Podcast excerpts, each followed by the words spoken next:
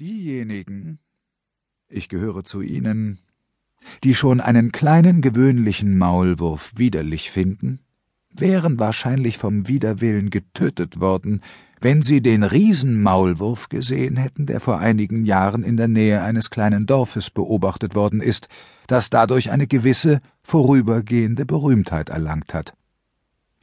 Jetzt ist es allerdings schon längst wieder in Vergessenheit geraten, und teilt damit nur die Ruhmlosigkeit der ganzen Erscheinung, die vollständig unerklärt geblieben ist, die man aber zu erklären sich auch nicht sehr bemüht hat, und die infolge einer unbegreiflichen Nachlässigkeit jener Kreise, die sich darum hätten kümmern sollen und die sich tatsächlich angestrengt um viel geringfügigere Dinge kümmern, ohne genauere Untersuchung vergessen worden ist.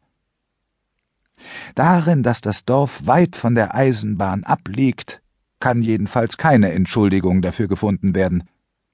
Viele Leute kamen aus Neugierde von weit her, sogar aus dem Ausland. Nur diejenigen, die mehr als Neugierde hätten zeigen sollen, die kamen nicht.